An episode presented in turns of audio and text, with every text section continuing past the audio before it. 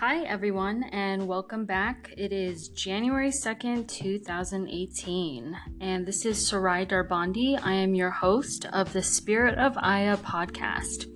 And today we're going to be talking about two words that are pretty important set and setting.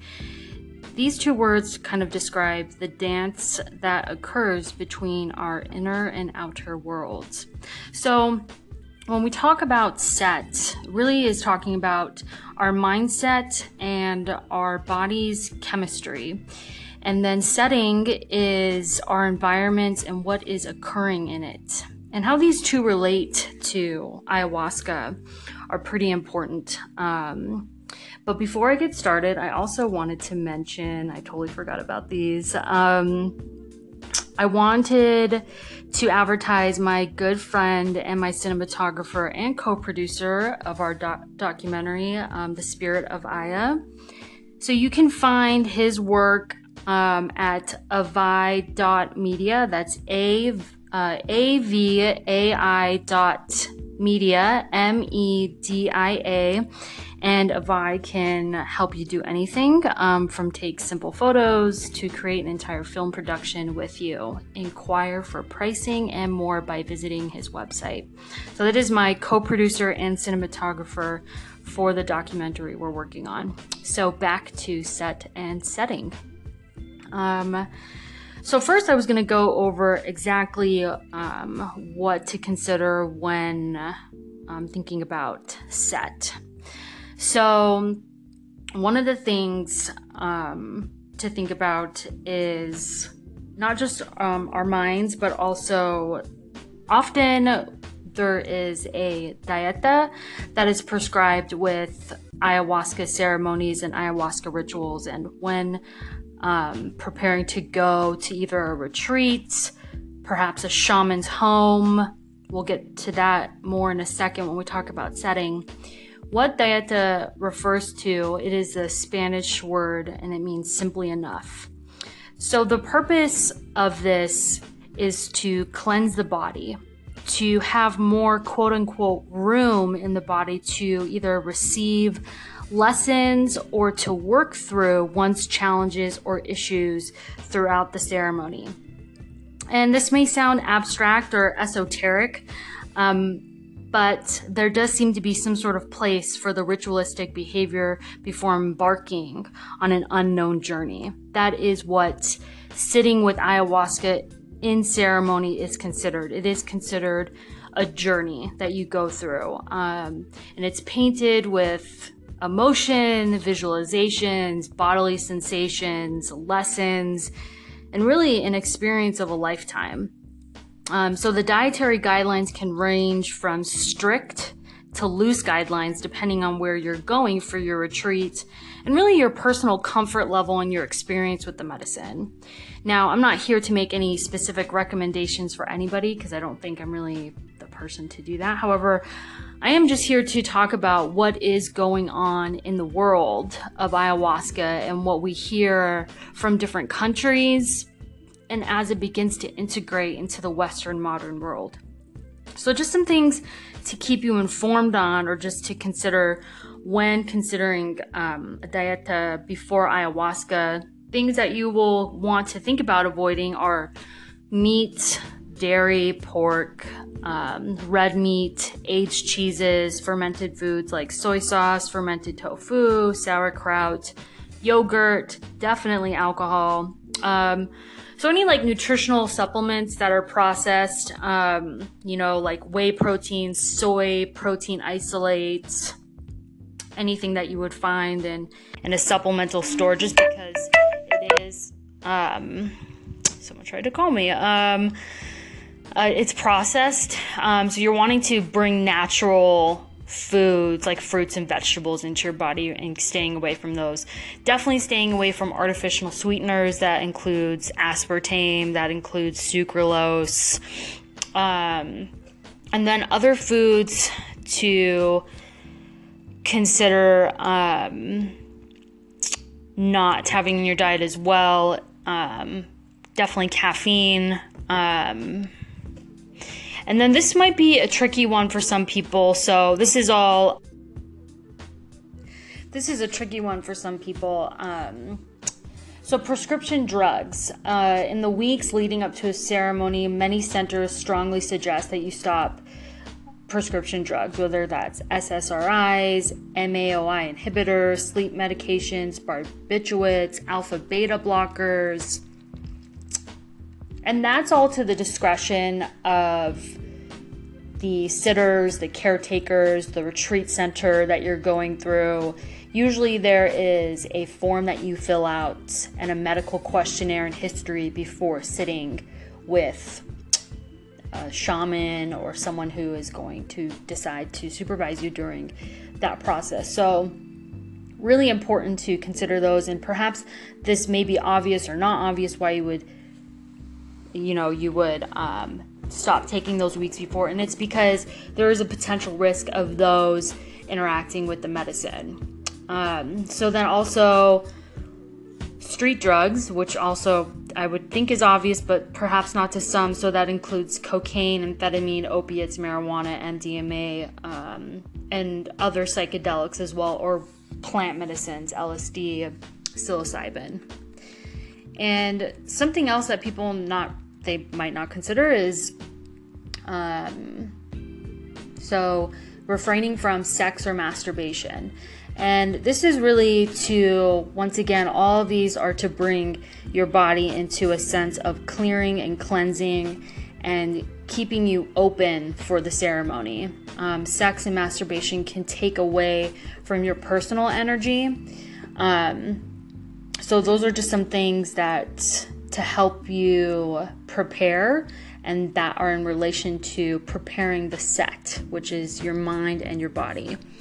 Some other things to think about as you're going into ceremony when you are thinking about set is um, you know, how is your stress level the weeks coming of the ceremony? Usually you'll plan when ceremony is. So, you know, you'll know months ahead of time or weeks ahead of time how to prepare your set um, and how you can mindfully decide, like, okay, I have ceremony, you know, what what can I not do without right now in my life? Do I really need to work on that project? Do I really need to be creating a new friendship or relationship right now? Um, all these things to consider and keep mindful because it's the really what to to think about it as is like if you feel like you're expending your energy, you probably are. So anytime you can think about conserve, conserve, conserve, those are kind of um, the things that you want to be thinking about. And i mean it's it's not really a cognitive process all the time. You know you're trying to check in with your body. So it's more of a somatic meaning referring to the body um, when you're when you're kind of uh, you know when someone maybe invites you to lunch or or you know something going on at work. And sometimes these things are unavoidable. You know we live in a modern western world and when we decide to do ceremony not everyone's going to understand like oh okay sally's deciding to take off in two weeks to go do a ceremony. I mean you know there's a lot of places that you can't even bring up this stuff because it's not really widely acceptable at this point in our culture. So it's like well, hey boss, um, you know, this is a really stressful day, so I I'm preparing for ceremony. Can I leave early? No, that's not, you know, that's not going to happen. So, another way to combat stress is obviously engaging in um, a meditation practice.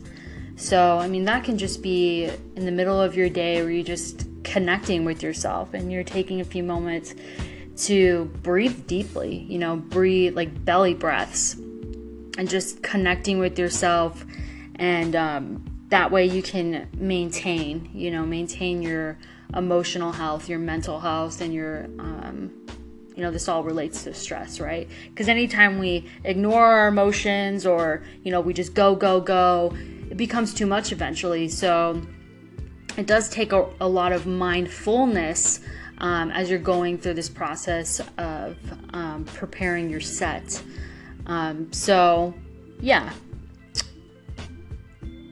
Let's think. Um, the next part that I wanted to talk about is intention setting. So sometimes this doesn't need to be taken so seriously. Um, with intention setting, it oftentimes can be just as simple like, you know, whatever is meant for me to be shown, I want I want to be shown. Um, sometimes there's an intention of going into a ceremony of healing. I want to be healed from X, Y, and Z, or just a general blanket of I want to, um, whatever spirit feels like, or my higher self feels like needs to be healed from, please let that happen. Um, sometimes, you know, people go into ceremony not just for healing, but they actually want to expand their their personal spirituality or their consciousness. So going in with that intention. So, you know, there is a saying that that Mother Ayahuasca is only going to give you what you need, and she's only going to show you you know what you're ready for so even when we set the intention it's kind of in my opinion like this egotistical thing thinking that we can control the show but if anyone's ever you know heard about someone's story with ayahuasca it's it's pretty much um you know you, you got to let go you have to surrender to the process um, however we are co-creators so um, we can work as much as possible um, by setting an intention for ceremony so but that was pretty much it, I believe, in, t- in terms of going over set. So anything that has to do with your mindset and your body in the weeks coming up to ceremony to um, just prepare yourself. Um, and that's also kind of what I was talking about yesterday the importance of preparation. And so, all of these, these little daily habits, they add up in the end. And you will know this as you become more familiar, um, either with just by listening to the culture of ayahuasca or actually participating in it. Um, this process is important. Um, and I'm a really I'm, I'm big on analogies. So preparation we, we do that pretty much in, in all of our cultures. We uh, we prepare every single day. You know we have some sort of ritual, right? That helps us get ready for our day. Helps get ready for that workout. Helps us get ready for that yoga session. Helps us get ready for whatever it is. So if you if you're having a hard time thinking about any of these things, you know rituals, different rituals for different practices. So this is a different practice and it comes with a different set of rituals. Um, so the day of ceremony, most people report like extreme fear and anxiety, you know, which is normal to an extent. So that doesn't mean all the preparation that you put in is worthless. You know, like, oh, I prepared so much. Why do I feel so much anxiety? Like, that's completely normal.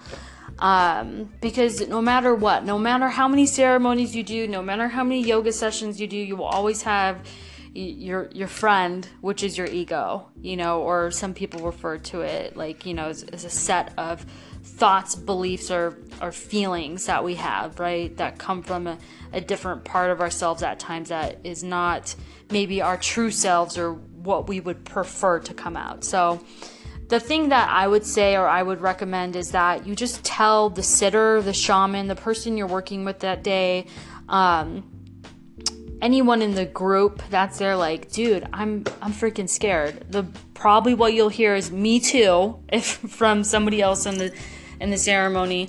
Or you know just encouraging words like it's going to be beautiful it's going to be okay like we're all going to come out of this on the other end.